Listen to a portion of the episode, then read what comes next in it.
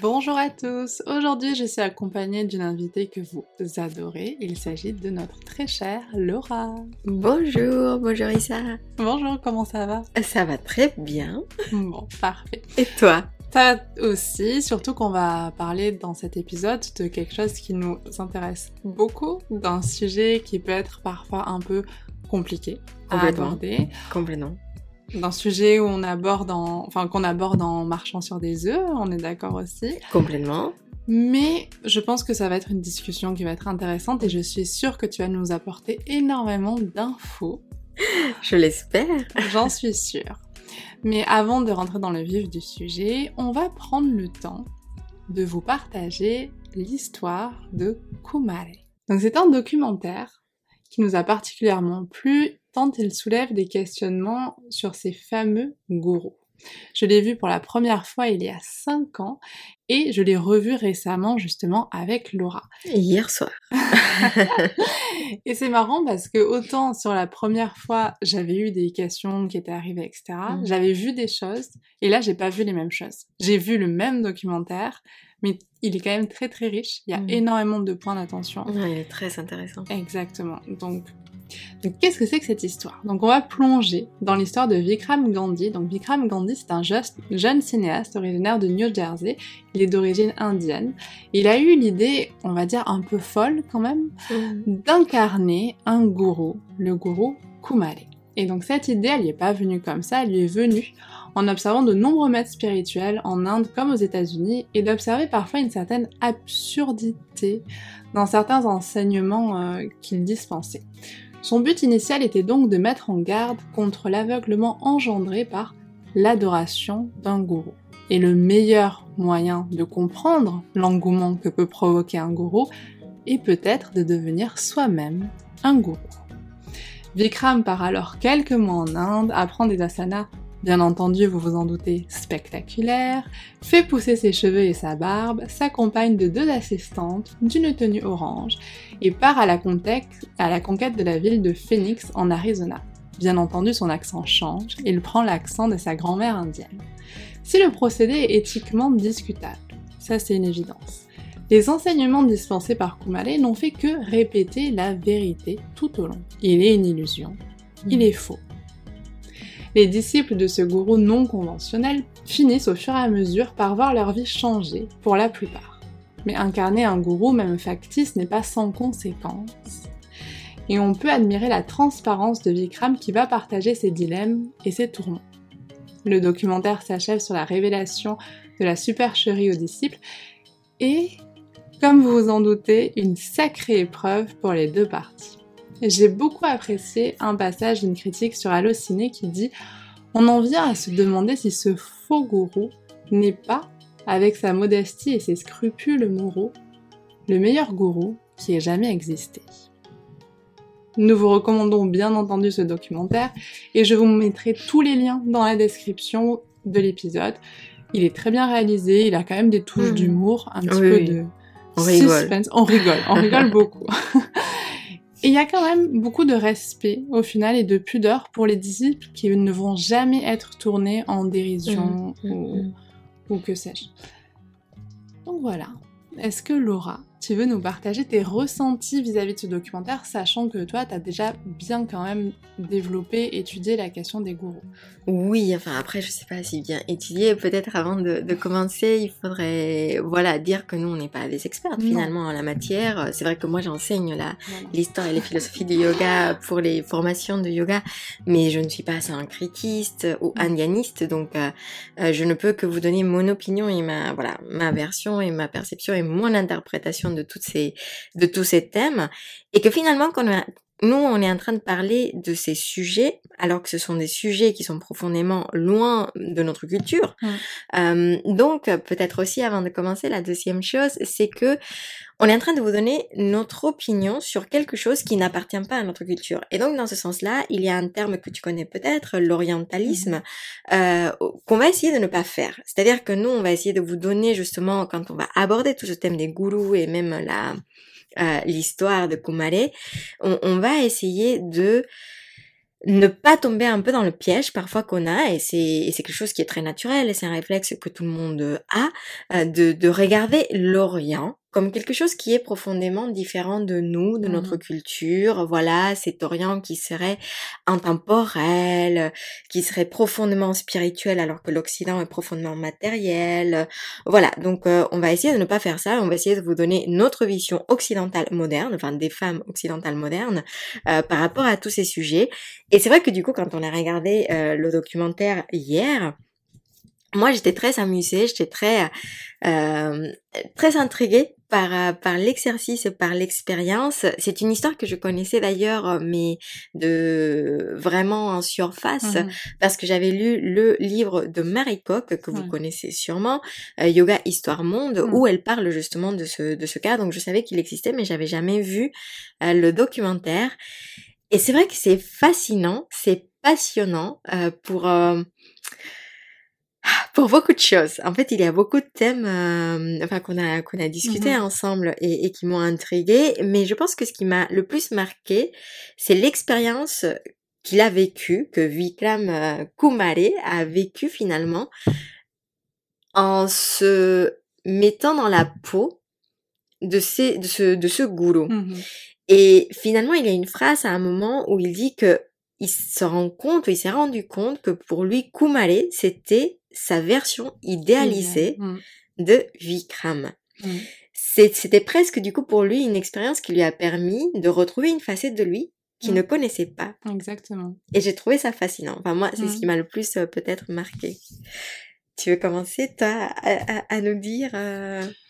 Moi, je pense que la première fois que je l'ai vu, je pense que ce qui m'a le plus marqué, et d'ailleurs, je t'ai dit, c'est la scène de fin. C'est vrai que quand on est arrivé à la scène de fin, moi, je t'ai dit, ça, c'est ce qui m'a le plus marqué parce que je me suis dit, mais comment est-ce qu'on arrive Parce que, on vous l'a dit, après on vous spoil rien, mais il faut savoir qu'il finit par dire la supercherie. Et je pense que ça aurait pas été un documentaire aussi intéressant mm. s'il n'avait pas fait cette grande révélation. Complètement. S'il n'avait pas révélé que c'était un documentaire qui s'appelle Vikram, etc.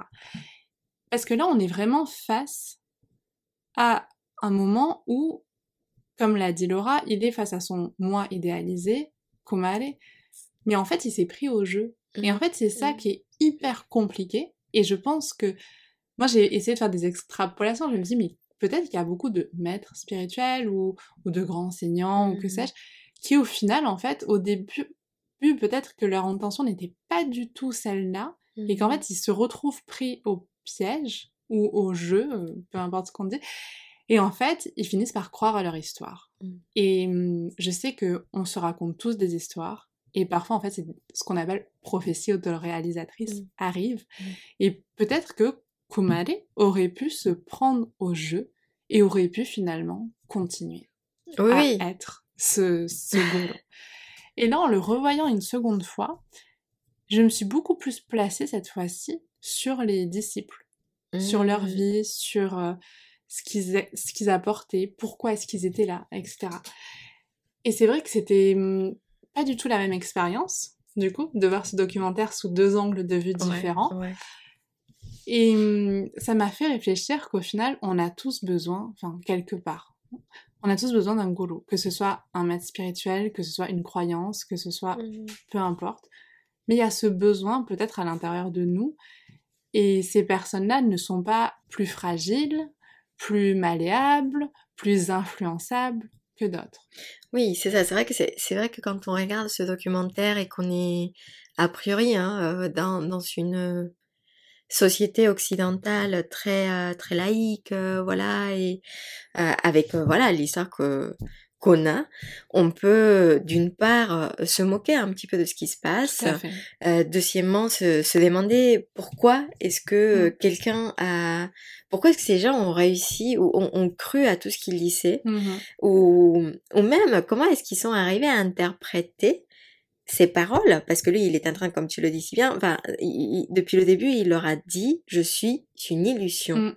Je ne suis pas un gourou. Le gourou, il est à l'intérieur de vous.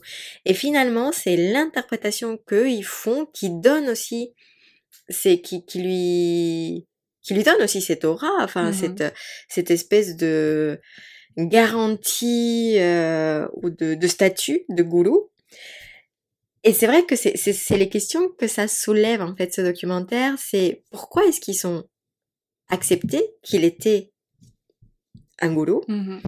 euh, Pourquoi est-ce que le fait qu'il est... Parce qu'on s'est posé la question, toi et moi, s'il avait été quelqu'un de euh, qui, qui appartenait à une autre euh, culture, une Mhm. autre origine, peut-être que ça n'aurait pas si bien marché. Mhm. Enfin, encore une fois, on ne le sait pas. hein. Il y a des personnes qui ont peut-être fait l'expérience ou, ou pas, mais on ne le sait pas. Mais ça, c'est une des questions qui se posent parce que voilà. Donc euh, Vikram Gandhi, il fait, il est d'origine indienne, il est hindou, euh, il imitait sa, sa mère, donc il était déjà un petit peu bercé dans toutes ces Mhm. euh, philosophies aussi dans ses visions du monde. Donc, est-ce que c'est aussi cet orientalisme qui fait qu'on a cette vision, euh, parfois vue de l'Occident, l'Orient nous paraît mystique, mystérieux, spirituel, euh, intemporel, etc., qui fait que du, donc, du coup ces gens adoptent avec beaucoup plus de facilité euh, tous ces enseignements. Est-ce que c'est euh, ou est-ce qu'il y avait vraiment quelque chose en lui finalement? C'est vrai que ça- toi, c'est ce que tu m'as dit. C'est c'est vraiment un truc, tu m'as dit, mais ça se trouve, il, il avait une aura, il avait un charisme avant. Mais moi, honnêtement, j'en suis pas, j'en suis pas certaine, dans la mesure où il a créé ce personnage. Ce que je veux dire par là, c'est que c'est très marrant la partie sur la transformation. On le voit, il se laisse pousser la Mhm. barbe, les cheveux, ses, son, son habit change totalement. Donc il y a quand même tout un, un décor qui Mhm. met en place et qui, pour moi, joue indéniablement. Oui. Tu vois, Il y a- ça aurait pas été possible s'il avait été habillé comme, euh, comme il l'est au début. Non, non, non. Et à un moment, il répond un petit peu à la question, parce que c'est une Mm. question que je t'ai posée un peu au milieu de, de ce documentaire, en te disant, mais est-ce qu'avant, il avait un rapport Ouais. avec les gens qui étaient, euh, voilà, qui étaient ce rapport-là, ou... Mais de l'autre côté, quand tu vois, sa profession était d'être de... Enfin, il, il faisait des documentaires, il était donc... euh, il faisait tout le temps des interviews, il était en contact avec les gens. Et je pense que pour avoir une profession comme ça, après, tu dois créer un espèce de rapport avec les gens pour qu'ils se sentent en confiance, pour te raconter euh, leur vie, leur expérience, etc. Mm. Donc je me demande à quel point il était peut-être pas conscient de ça, de cette partie en fait de lui qui faisait que bah il était un très bon euh, c'était quelqu'un qui écoutait très attentivement Mhm. les gens, qui pouvait euh, se placer en tant que miroir, parce que finalement toute sa philosophie c'est ça, c'est la philosophie du, enfin, ce qu'il essaie d'enseigner, ce qui et qu'il met en place petit à petit, c'est cette philosophie du miroir où en fait je ne dis rien et d'ailleurs il ne dit pas grand chose à, ses à, à ce qui deviendront ses disciples, euh, il leur dit uniquement, il les écoute énormément et il leur Mm. dit uniquement mais qu'est-ce que toi, t'aurais envie de te dire? Si moi j'étais ton miroir, qu'est-ce que tu te dirais? Mhm. Et finalement, est-ce que tu ne serais pas le goulou Enfin, Oui, bien, mais oui. ce qui est même, à un moment, c'est, c'est, c'est même très marrant, on va, je sais qu'on va en discuter, il, il, euh, il part dans une librairie quand il a, donc la première fois qu'il essaye de, de, de faire sa grande révélation, il n'arrive pas, il ne, il n'est tout simplement pas capable de, de dire à ses disciples, voilà, qui il est, parce que je pense qu'il s'est aussi également attaché à eux et, euh, et il a une certaine affection pour eux et Mm. pour leurs problèmes.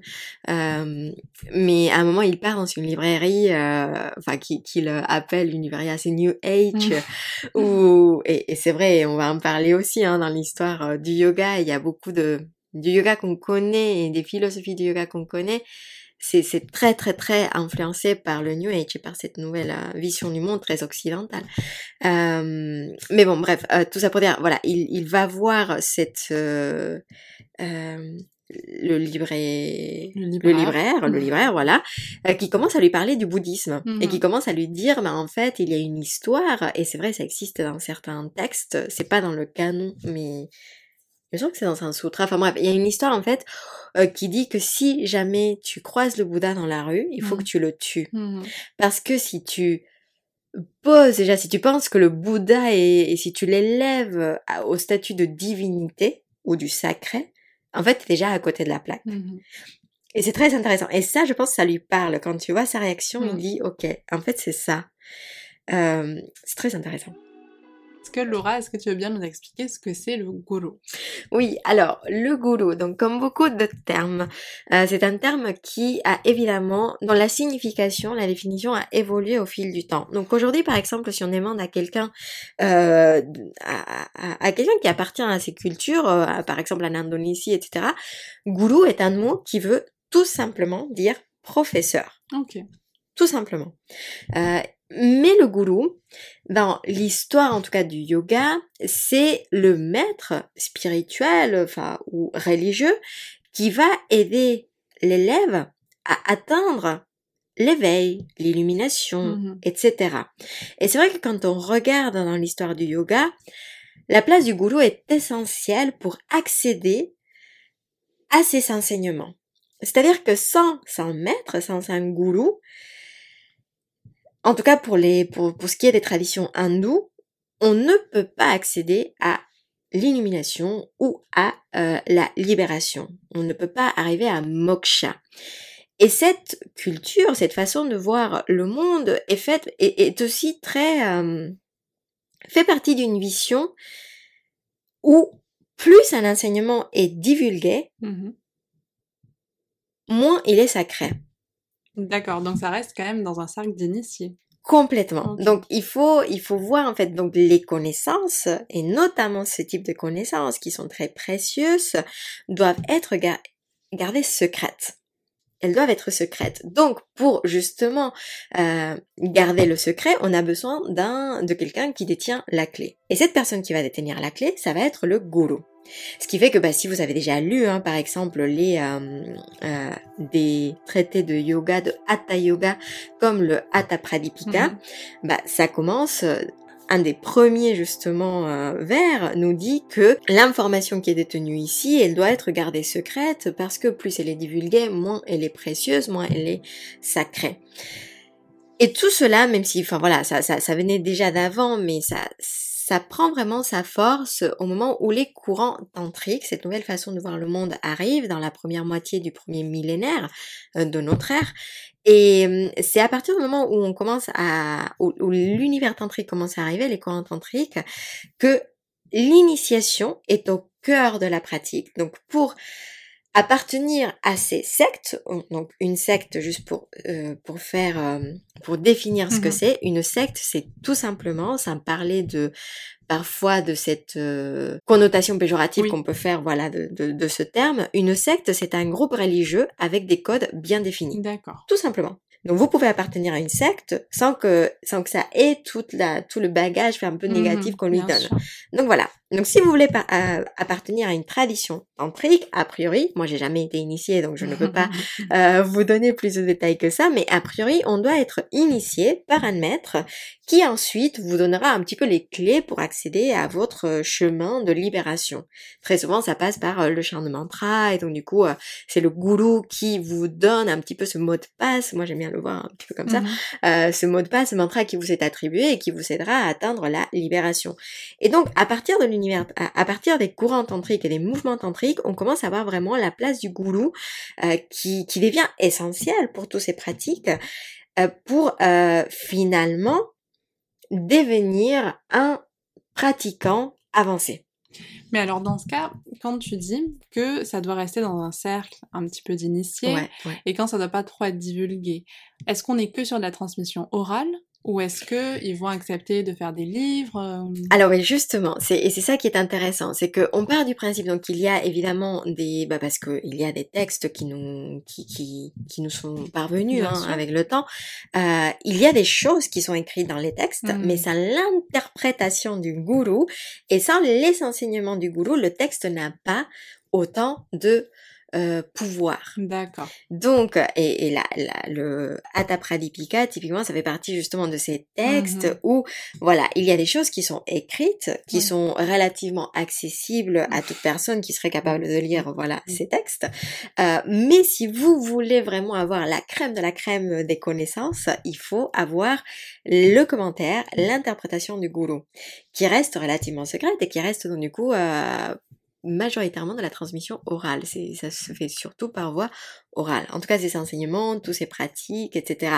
Limite, parfois, dans ce type de textes, on nous dit que sans l'accompagnement d'un gourou, sans l'accompagnement d'un maître, bah, tous ces enseignements peuvent être euh, dangereux pour le pratiquant. Il faut faire attention. Voilà, après je vous mm. raconte tout ça. C'est une vision du monde qui existe aussi bien avant. Déjà dans la Bhagavad Gita, hein, on voit... J'allais t'en parler. Oui, Krishna qui dit à Arjuna, à la fin, je t'ai enseigné le secret des secrets. Mm-hmm. Alors que voilà, c'est quand même un livre, c'est quand même un texte qui a été... Euh, enfin, qui est très connu, euh, qui, qui, a été diffusé vraiment au plus grand nombre. Euh, mais voilà, il faut... Il y, a un petit peu cette, cette culture finalement qui est qui est en place. On a besoin de quelqu'un. Mais qui définit qu'il est gourou? Haha. Alors ça.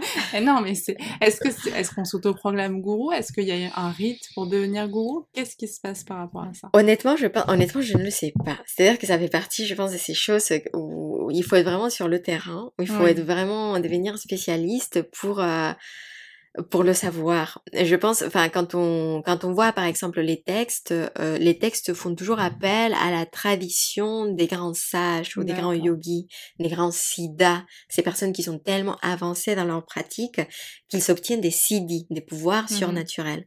mais mais, mais c'est vrai que c'est difficile de savoir quelle a été un peu l'origin story mmh de ouais, de tous ces maîtres finalement. On sait aussi que par exemple dans les euh, pour, pouvoir par exemple les premiers professeurs de yoga postural moderne, ceux qu'on connaît, hein, mmh Sayangar ou même son son maître pendant très longtemps, mais Krishnamacharya, mmh.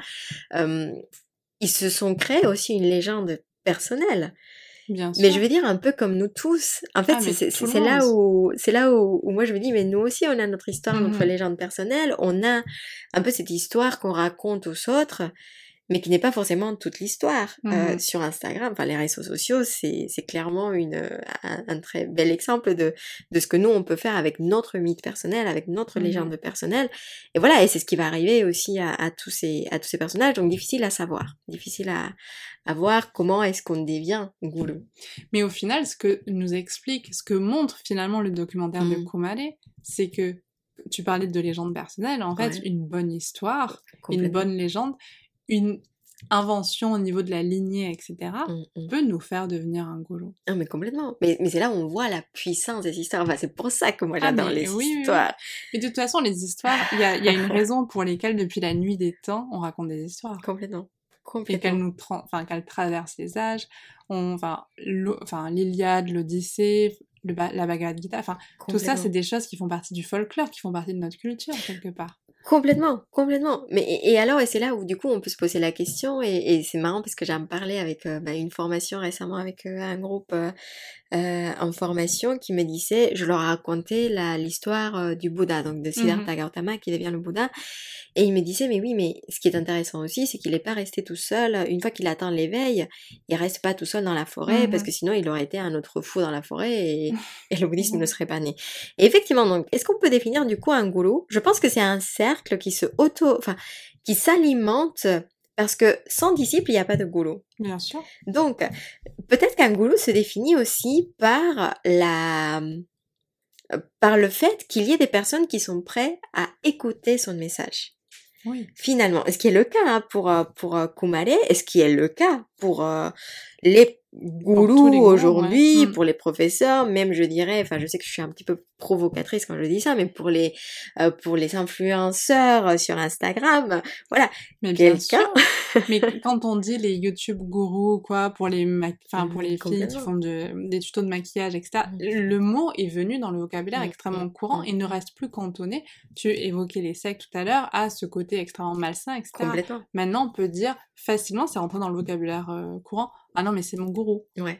Alors que enfin c'est un peu galvaudé pourquoi on emploie ce terme? Pourquoi est-ce qu'il traverse les âges et pourquoi est-ce qu'il vient dans toutes les toutes les sphères de la société? Mais c'est ça et donc du coup finalement ça fait c'est un espèce de mouvement ou phénomène peut-être euh, humain qui qui se met en place à partir d'un moment où quelqu'un a quelque chose à dire, si quelqu'un est prêt à l'entendre, il devient un petit peu son disciple, et, et puis petit à petit, bah, ça s'alimente, c'est-à-dire que donc, mmh du coup, lui, euh, en fonction de la personne, hein, la personne va réagir euh, et tu vas justement nous parler euh, de, euh, de deux exemples des goulots qui ont décidé de prendre Mm. deux voies très différentes.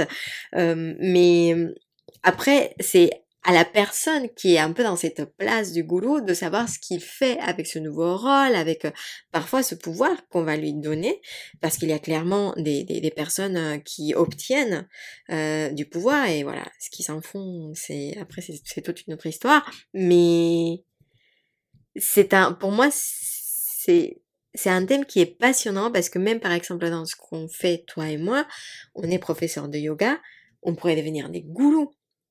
On pourrait Oui. s'auto-proclamer gourou. On pourrait Mm. peut-être le devenir parce qu'il y aura peut-être des élèves qui, qui seront prêts à absorber les enseignements. Enfin, après, je sais pas si on a plus grandes choses à enseigner, hein, mais Nos pouvoirs magiques. non, mais j'en sais rien. Mais je veux dire, ça, ça pourrait arriver. Est-ce qu'on a envie de le faire? Pas Mm. forcément, mais Peut-être. Mais en fait, c'est ce que j'allais te dire. Finalement, derrière le gourou, Mm. peu importe de, de quel on va, on, on reste humain. complètement. Donc, on, et ça, c'est très bien montré dans le documentaire. complètement. Il y a les dilemmes, il y a les interrogations, Mm. il y a les choix qui s'offrent à nous. Et dans ce cas, quel choix on prend? Complètement. Il y a le fait que bah, quand on est en train, de- parce que c'est ce qui lui arrive aussi, je pense qu'il se rend compte au bout d'un moment qu'il est en train d'aider ces personnes-là. C'est ça. Donc, l'ego rentre en jeu. Sans pour autant, enfin on, peut, on pourrait parler de l'ego, l'ego n'est pas une mauvaise chose, mais je veux dire, l'ego rentre en jeu dans le sens où il s'identifie avec ce rôle et il voit aussi l'impact que ça peut avoir.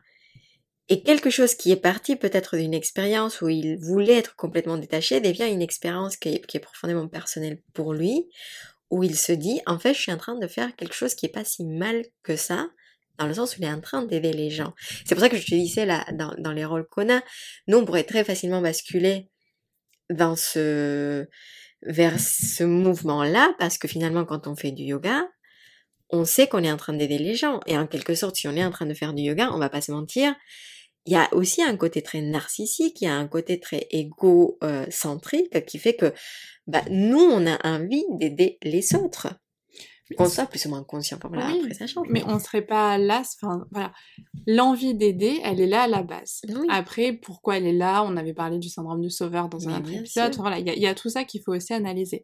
Mais moi, tout ce que tu me dis, ça me fait aussi penser à quelque chose dont je me suis rendu compte au cours de mes stages, et le fait que moi, ce que j'avais détesté en naturopathie, la, la vérité, c'est que hum, j'ai j'ai essayé d'exercer après Mm. avoir eu mon diplôme, etc. Donc j'ai rencontré des personnes, j'ai essayé d'avancer avec elles, et en fait parfois ce que je proposais fonctionnait. Mm. Et quand ça fonctionne, en fait c'est hyper difficile de se dissocier. C'est Mm. hyper difficile de dire non mais en fait c'est pas moi, c'est- pas moi qui l'ai aidé, c'est elle qui a voulu faire euh, en- mettre en place des choses, c'est les produits que je lui ai conseillés, c'est les plantes qu'elle est allée chercher. En fait, ce n'est pas moi. Mais ça. en fait, la confusion est extrêmement facile à faire. Et ensuite, moi, ce que j'ai toujours dit, c'est oui, mais on ne peut pas travailler en équipe pluridisciplinaire. Je pouvais pas, hum, actuellement, en tout cas, moi, à l'époque où je l'ai fait, c'était difficile de pouvoir travailler quotidiennement avec des médecins, avec le kiné, avec euh, toute une équipe, en fait, qui est là un peu en garde-fou. Et ce que j'ai vécu dans mon dernier stage en ergothérapie, où là, j'étais dans un, dans des- un service qui allait à domicile. Donc, en fait, souvent, ils, ils ne travaillent pas ensemble. Mhm. C'est-à-dire qu'il y a la neuropsy qui va voir quelqu'un, ensuite le, le psychomotricien, ensuite l'ergo, etc., etc. Donc tout fonctionne comme ça. Il y a l'infirmière coordo qui est là pour vérifier que tout va bien, la- l'aide-soignante aussi. Mais en fait, il n'y a pas de... De temps en temps, ils travaillent à deux, mais pas forcément Mhm. toujours. Et en fait, chaque jour, dans la semaine, ils se réunissaient tous. Et ils parlaient. Ils parlaient de chaque personne qu'ils avaient eue. Mais c'était pas juste du small talk, c'était vraiment pour exprimer les difficultés. Mm. Donc là, la personne qui était chargée de, par exemple, du, du traitement du fauteuil roulant, par exemple l'ergothérapeute allait dire, bah là, écoutez, euh, ça va pas trop. L'éducateur spécialisé disait, bah, en, euh, en situation de sortie, bah, je me rends compte que l'anxiété augmente, qu'est-ce qu'on peut faire? Donc l'infirmière disait, bon allez, je vais peut-être mettre le médecin dans la boucle. Et en fait, en voyant ça au fur et à mesure, je me suis dit, mais il y a l'ego de personnes qui montent. C'est-à-dire qu'il n'y en a pas un qui se met en position de, non, non, mais moi je sais mieux que vous et moi je vais tout gérer. Mm. Et c'était, c'était des très bonnes personnes, mais je suis pas sûre que ce soit des personnes qui étaient fatalement extraordinaires ou qui avaient Mhm. quelque chose en plus en eux. C'était juste le système qui favorisait l'équipe pluridisciplinaire et qui du coup diminuait le rôle de l'ego. Et c'est aussi pour ça que j'aime travailler avec toi, parce Mhm. que je sens en yoga que la tentation d'avoir un ego Elle qui grossit, elle est énorme. Et comme tu dis, c'est extrêmement narcissique. Instagram, enfin, il n'y a pas plus égocentrique ou pas. Et je le reconnais. Et pour Oui. autant, j'utilise cet outil. Mais bien sûr, mais bien sûr. Mais je pense qu'avoir des garde-fous, et moi, par exemple, c'est travailler avec toi dans le domaine du yoga, ben, je trouve que c'est important. Dans Mais la mesure où, en fait, ça nous remet. En fait, c'est comme si ça baissait un petit peu Mm. la part de l'ego. Mhm. Mais bien sûr, non mais bien sûr, mais c'est pour ça, il faut en être conscient. C'est pas que quelque chose c'est bon ou c'est mauvais. C'est ça. C'est juste qu'il faut être conscient. Moi, c'est pour ça que, bah, d'une part, je me prends pas au sérieux. En même temps, je peux pas me prendre au sérieux. Enfin, avec ma tête mopette. Et euh, Donc, s'il vous plaît, dites que et Laura ma n'a grâce pas de de... panda. Non, elle sait Non, pas mais- du tout. non, mais voilà, mais, mais, mais, ok, juste pour faire peut-être une petite confidence. Euh, mon bandeau, le bandeau que je mets tout le temps, en fait, c'est aussi un petit rappel pour moi, c'est une pratique. À la base, c'était, c'était quelque chose que je mettais parce que quand j'ai commencé à, à enseigner le yoga, j'avais les cheveux un petit peu plus courts. Et donc, du coup, je me, je, je me rendais compte que quand je pratiquais, ben, j'avais tous mes cheveux qui, qui me venaient sur le visage et je me suis dit, ben, pour enseigner, ça va être un petit peu compliqué. Donc, je vais mettre un bandeau, c'était pratique. Mais très vite, je me suis rendu compte que, ben, d'une part, j'avais besoin peut-être de mettre un espèce de, déguisement prof de yoga pour être plus à l'aise, surtout pour les premières séances. Et le bandeau m'aidait à me mettre dans ce rôle. Euh, de, du coup, j'étais plus, ok, j'étais, j'étais plus sûre de moi les Mhm. toutes premières fois que j'ai, que je donnais des cours de yoga, parce que je me disais, voilà, ça y est, j'ai mon bandeau, donc du coup, j'ai, euh, j'ai ma, j'ai ma tête de prof, euh, mon chéri me dit que j'ai ma voix de prof, euh, et voilà, il y a, il y a le prof qui s'installe et qui, du coup, euh, commence à donner le cours. Et petit à petit, ça a évolué dans, un- dans une sorte de pratique. Quand je mets mon bandeau, ça me rappelle aussi que je ne suis pas que ça. Mhm. Il y a un petit peu ce côté très, euh, voilà, je reste une humaine euh, avec euh, tout ce qui va avec, hein, de l'expérience humaine, avec tous mes, mes défauts, mes qualités, enfin les vagues, l'impermanence, enfin après vous adhérez à ce que vous voulez. Mais ce petit bandeau me rappelle que bah c'est juste une partie de moi, une partie que je peux enlever à tout moment, qui peut disparaître à tout moment, mais qui ne me définit pas. Et je pense que ça, ça m'aide à justement faire Bien ce sûr. petit check. Quand les gens, effectivement, me disent non, mais ton cours était, mais, mais c'était pas mon cours, c'est juste l'expérience que les gens ont eue à travers ce que j'ai proposé, mais c'est Mhm. pas moi. C'est ce que tu disais, c'est pas moi. C'est les autres, c'est leur expérience, c'est eux-mêmes. Et Mhm. c'est une des raisons d'ailleurs pour lesquelles j'adore les traditions bouddhiques. Oui. Parce que les traditions bouddhiques, c'est à la base, ce sont des traditions qu'on pourrait presque euh, vraiment à la base, au cœur, au noyau, euh, qui ne sont pas théistes. Mhm. Ce n'est pas une, c'est vraiment une philosophie où il n'y a pas de Dieu et le seul maître c'est vous. Mhm. Et en plus il n'y a pas de soi, donc enfin on peut se sentir très vite dans le vertige. Oui, c'est quelque part, enfin, un gourou, une croyance, si on doit extrapoler, c'est peut-être une manière aussi de trouver du sens dans, dans toute cette absurdité. Moi, je- dans toute cette absurdité, pardon. C'est vrai que parfois, il y a un truc qui me donne le vertige, c'est quand j'observe les étoiles. Quand je suis en Mhm. montagne ou dans des Mhm. endroits où il n'y a vraiment pas de pollution lumineuse. Et moi, je me souviens, j'ai eu une révélation une fois en regardant les étoiles et je me suis dit, mais qu'est-ce qui, qu'est-ce, qu'est-ce qui se passe en fait? Qu'est-ce Mhm. que je fais là? C'est, quoi cette histoire en fait? Et, je trouve que ça peut vite être hyper angoissant. La souffrance de l'existence, etc., c'est quand même quelque chose de... Alors, je pense qu'on l'a tous connu et on le vit tous. Et peut-être qu'avoir un gourou, avoir une croyance, bah, c'est peut-être ça qui fait qu'on continue d'avancer dans cette vie qui peut-être n'a pas tant de sens que ça. Mais bien sûr, mais alors, mais, mais, mais c'est ça, mais c'est ce qu'on se disait, c'est que finalement on se demande, ok, pourquoi est-ce qu'il y a des gourous Pourquoi est-ce que ça peut exister? Pourquoi est-ce qu'il y a ces mouvements en fait qui après peuvent avoir, enfin il y a des dérives évidemment qui apparaissent, ça peut exister. Vous pouvez regarder euh, le cas de Osho, euh, le documentaire, très bon documentaire sur Netflix de Wild Wild Country, euh, pour voir où ça peut aller, et ça peut aller très très loin. Mais on peut se demander pourquoi. Pourquoi est-ce que ça existe? Et effectivement, tu disais quelque chose qui, qui, est, qui est très intéressant parce que ma première crise existentielle, je l'ai eu aussi face aux sept toiles. et et, et c'est vrai que c'est du coup, c'est parce que parfois, je pense que c'est aussi normal, naturel, humain, de se poser la question du sens de la vie. Bien sûr. Quand on est face à la finitude de notre vie, à la face à la mort, hein, c'est forcément une question qui apparaît. Et la place qu'on a et le rôle qu'on a joué dans cet univers. Forcément, il faut, enfin, c'est normal qu'on se pose la question du sens. Et s'il n'y a pas de sens, qu'est-ce qu'on fait? Mhm. Crise existentielle. Et voilà pourquoi. Mais c'est là où du coup on se rend compte pourquoi est-ce qu'il y a eu à travers l'histoire des religions, des mouvements Mhm. religieux aussi importants.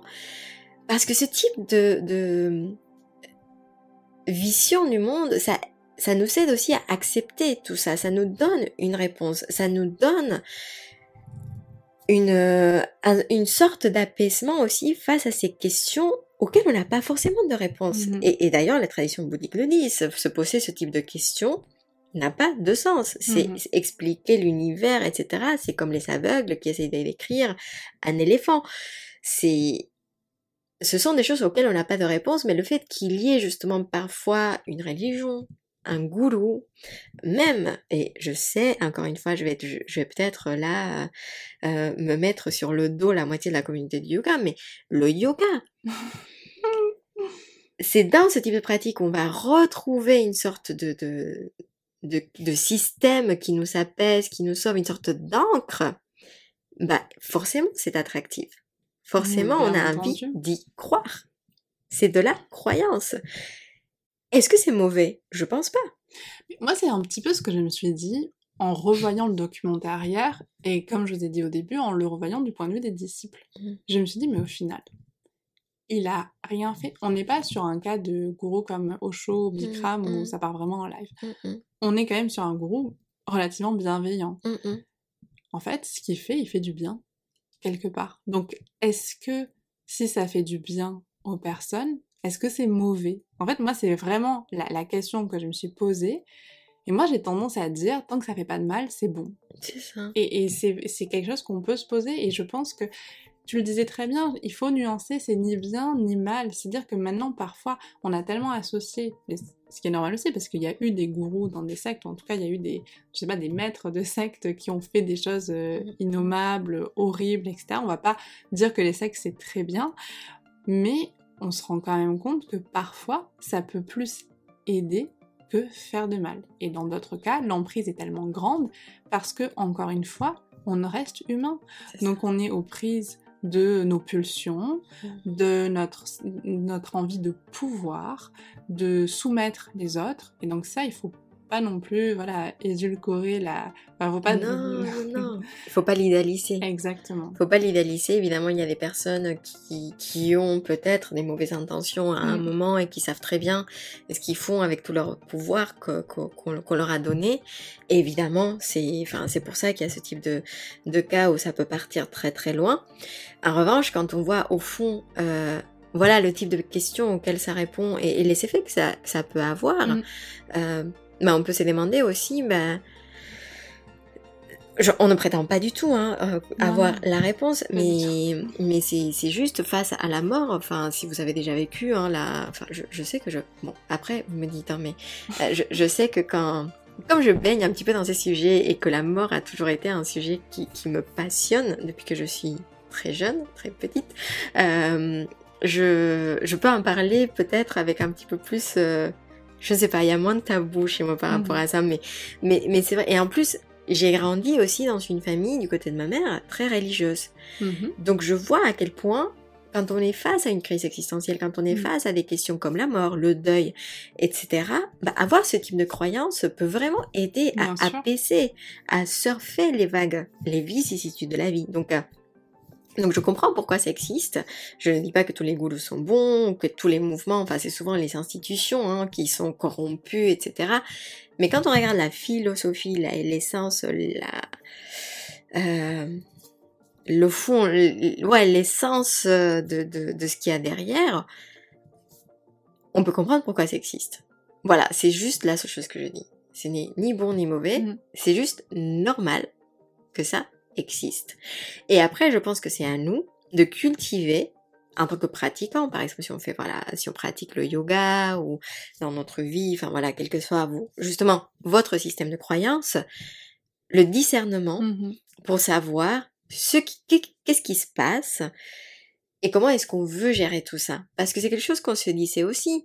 Je pense que ce qu'avoir la modestie, l'humilité de se dire qu'on ne qu'on n'a pas non plus toutes les réponses, qu'on ne le saura jamais et que peut-être parfois dans nos vies, on a besoin de certains professeurs, de certains Mmh. maîtres pour certains trucs. C'est pas si mauvais que ça. En fait, je pense qu'on a toujours besoin, bon, ça, ça rejoint ce qu'on avait dit, je crois, sur l'épisode sur l'autonomie, mais on est tous Mhm. interdépendants. C'est ça. Donc fatalement, on va avoir, ne serait-ce que pour acheter son pain, à part si vous arrivez à faire pousser du blé, à faire toute la production de A à Z, vous allez quand même dépendre du soleil, de la terre, de la pluie. Mm, Et c'est ok, en fait. mm, mm, mm. Et c'est ça, je pense que parfois, et c'est important, comme tu dis, de faire preuve de, de discernement, de comprendre aussi ce qui nous fait du bien, ce qui nous fait du mal. Et par rapport à la position de gourou, moi je me suis toujours posé la question, est-ce que finalement, quand on pense faire le bien, est-ce que c'est pas là où on peut faire le plus de mal possible? Ah, c'est ouais, c'est une grande question. hein. Mais, mais, mais bien sûr, mais bien sûr. Mais c'est ce que tu disais, c'était pas une histoire. C'était par rapport à Game of Thrones, oui, j'avais vu une vidéo, Oui, j'avais vu une vidéo là-dessus, parce que tu me disais que t'avais pas du tout aimé la fin, et notamment ce qui était arrivé à Daenerys. Oui, oui. Et en Spoiler alert. J'espère que vous avez vu. Bah sinon, euh... bah sinon je vous dis pas tout. non, non, on, va rester en mode euh, euh, soft. Mais non, mais si là, si vous honnêtement, si vous avez pas vu la fin de Game of Thrones, c'est que vous avez pas envie de la voir. Donc, Bon. J'ai- J'étais tombée sur une vidéo très intéressante. C'était une jeune fille, je crois, qui est étudiante en psychologie ou quoi. Je, vous retrouverez la vidéo, je vous la mettrai en barre d'infos. Qui disait que si on a tant été déçu du de la fin de- du personnage de Daenerys, c'est parce que depuis le début, pour nous, c'était la gentille. Mm. Depuis le début, tout ce qu'elle faisait, c'était bien. Mm. Et en fait, elle a fini par penser que tout ce qu'elle fait, c'est bien. Mm.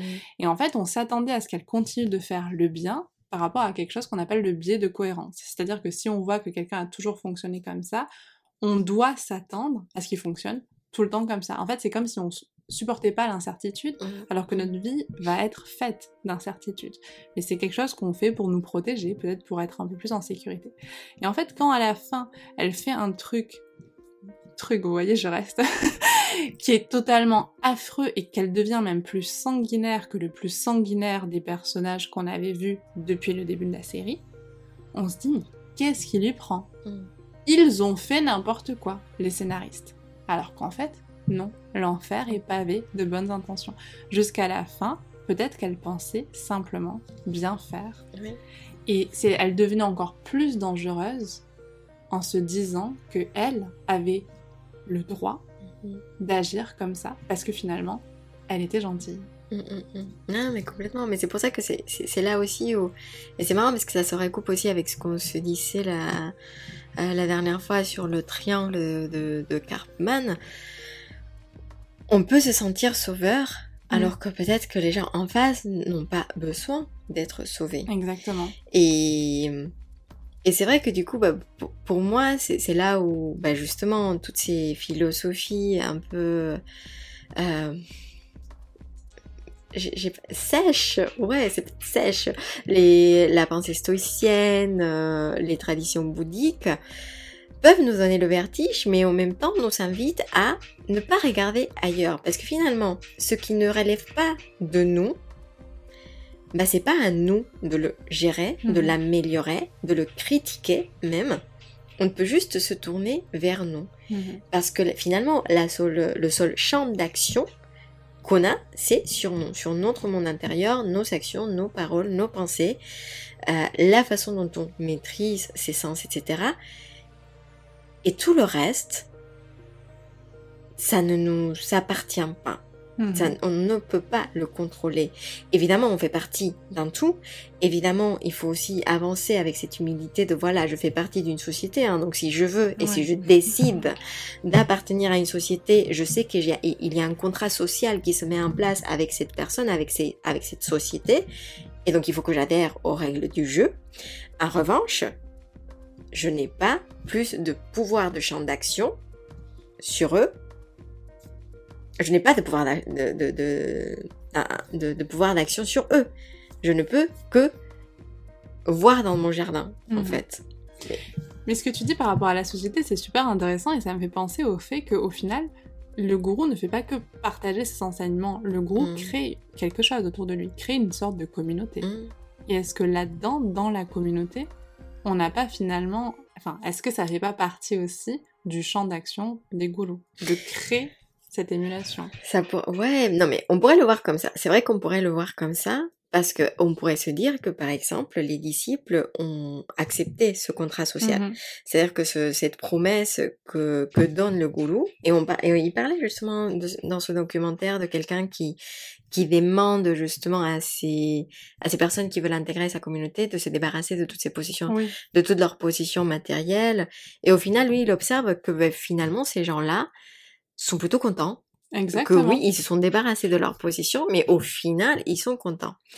Et donc, je pense que c'est, c'est juste une question de, voilà, à nouveau, quel est le contrat social qui est en train d'être mis en place et est-ce que les gens acceptent justement ce prix à payer pour adhérer à ce groupe Si oui, et, et si c'est le cas, bah tant mieux. Après, évidemment, on pourrait parler, et pour le coup, je ne suis pas du tout spécialiste, mais on pourrait parler de la vulnérabilité aussi psychologique des personnes. Mhm. Il y a évidemment des personnes qui sont su- plus susceptibles euh, de, de- voilà de, de se retrouver dans ces cas-là.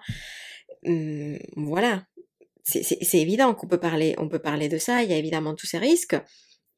Mais il y a quand même un contrat social qui se crée. A priori, les deux parties sont, euh, sont d'accord pour remplir ce contrat social.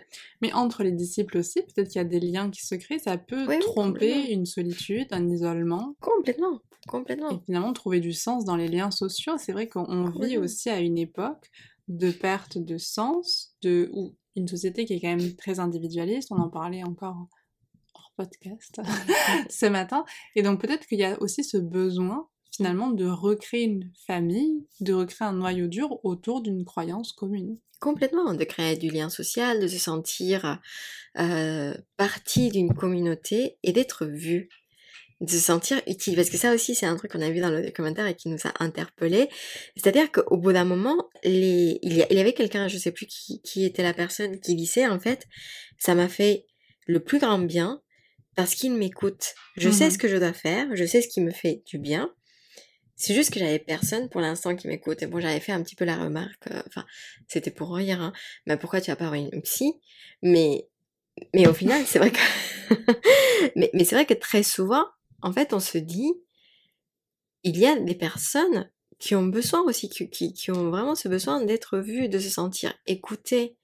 Je suis d'accord, et moi je sais que quand t'as dit ça, justement, j'ai dit oui, mais c'est plus spectaculaire, Ouais. le Et goulot. c'est vrai. Et je pense que parfois, aller voir un psy, il y a ce côté, j'ai un problème.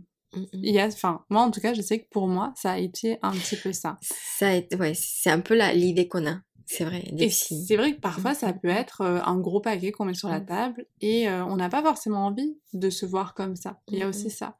Moi, je sais que ça m'avait fait ça au début, maintenant plus du tout, parce que j'ai peut-être passé le pas et je me suis rendu compte qu'en fait, euh, on en aurait tous besoin. En tout cas, ce serait une bonne expérience pour tout le monde. Ah bah ouais.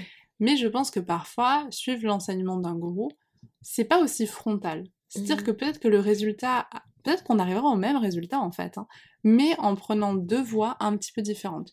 Une voie où on est vraiment dans un domaine un peu médical au Mm, final, mm. où on a l'impression qu'on peut être jugé par la société, par ses amis, par sa famille, comme étant malade ou ayant un problème ou quoi. Et d'un autre, on dit le disciple Donc ça peut Mhm. aussi hein, euh, prêter à des, à des critiques, à des remarques, etc. Mais au moins au sein de la communauté, on, est, on, on a une place en fait. Mhm. On a un rôle. Oui, Et donc ça peut être un peu moins violent peut-être parfois. Ah, mais complètement. Non, mais complètement. Je sais que c'est aussi très lié à la, à la vision. Moi, je sais que Mhm. pour, pour moi, avoir un psy, ben, si j'ai mal à la tête, je vais voir euh, un médecin. J'ai mal euh, à, dans mon monde intérieur, j'ai besoin d'avoir un petit peu plus de clarté, ben, je vais voir un psy. Mhm. Et ce n'est pas grave. Mais je sais, effectivement, je pense que tu as raison, il y a, il y a de ça. Je pense qu'on est d'accord pour s'accorder sur le fait que c'est un sujet extrêmement vaste, où on pourrait, je pense, encore parler au moins deux ou trois heures. Je pense qu'on va tranquillement conclure. Par contre, Laura, moi j'aurais envie de te poser une question. Est-ce que tu penses qu'il y aura toujours des gourous? Moi, je pense oui. Après, ça dépend de la définition qu'on en donne, mais je Mhm. pense oui, je pense que ça fait partie de la nature humaine. De vouloir se poser des questions, de vouloir trouver ses réponses et de créer des histoires. Voilà, je, je, je le poserai comme ça, donc je pense que oui. Sans pour autant poser un jugement sur le fait de l'existence. Est-ce que c'est bien ou est-ce que c'est mal? Je ne me prononcerai pas là-dessus, Mhm. mais je dirais que oui. Toi, tu penses que...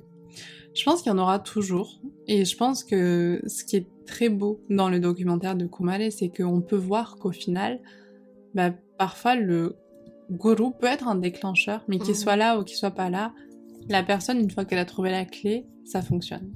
Et je pense que ça, c'est peut-être la, la plus belle chose qui a été euh, indiquée dans, enfin, qui a été montrée dans ce documentaire. Après, je pense que euh, c'est très très compliqué de savoir ce qui se cache derrière un gourou.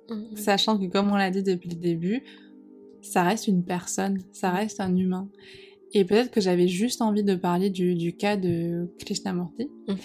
qui lui a dit qu'il ne voulait pas être un gourou, qu'il n'a jamais voulu avoir ce statut, quand bien même beaucoup de personnes l'ont encouragé. Et c'est vrai que je trouve que son enseignement peut être parfois assez difficile. Mhm. Les livres euh, sont un peu plus soft que euh, les, les vidéos qu'on peut voir de lui, parce qu'il est contemporain, il est mort dans, Mhm. en 1990.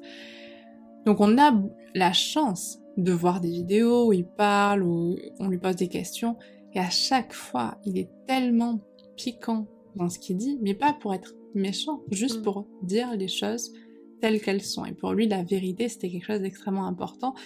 Mais il, il estimait, je vais vous lire un- la préface d'un de ses livres, le livre de la méditation et, et de la vie, il estimait n'avoir aucune importance à titre personnel et n'être en rien indispensable au processus de compréhension de la vérité ou à l'acquisition d'une vision lucide de nous-mêmes. Et c'est vrai que peut-être que c'est cette qualité à cultiver chez les gourous, quelque part, c'est finalement cette capacité à se dire que finalement on n'est peu grand, on n'est pas grand chose, on n'est qu'un humain et qu'on est juste là, on partage des choses et parfois ça peut avoir un effet et parfois ça n'a pas d'effet et en fait dans tous les cas c'est bien, c'est quelque chose de tout à fait juste Mhm. et hum, malheureusement, et c'est ce qu'on voit dans le documentaire, la place du gourou, le statut de gourou, quel qu'il soit, peu importe le domaine, peut faire parfois tourner la tête. Et nous, peu importe notre système de croyance, peu importe ce qu'on souhaite euh, adorer, je pense que c'est important de faire preuve, et tu l'as très très bien dit, de discernement, de se rappeler que tout peut être mis en question Mhm. tout, y compris son identité, et que quelque part, tout le monde peut nous décevoir de la Mhm. même manière que nous pouvons décevoir tout le monde. Tout à fait, complètement. Donc on ne peut que vous souhaiter beaucoup de questions. J'espère des réponses que vous trouverez euh, dans votre parcours, sur votre chemin. Et quel que soit le maître, les maîtres, vos gourous, la nature, votre chat, peu importe, bah, on vous souhaite de trouver ce que vous recherchez, je pense, Exactement. tout simplement. Mm. Et on va finir là-dessus. Merci pour cette très belle conclusion. Merci, Isa. N'hésitez pas si vous avez des questions, des besoins de sources supplémentaires, on pourra vous, vous partager tout ça. Et si vous avez beaucoup de questions, peut-être éventuellement faire un autre épisode. En tout cas, c'est un sujet qui nous anime quand même pas mal toutes les deux. Complètement. Et merci beaucoup, Laura, pour euh, tout ce que tu nous as partagé aujourd'hui. Merci pour l'invitation. Avec plaisir. À À bientôt.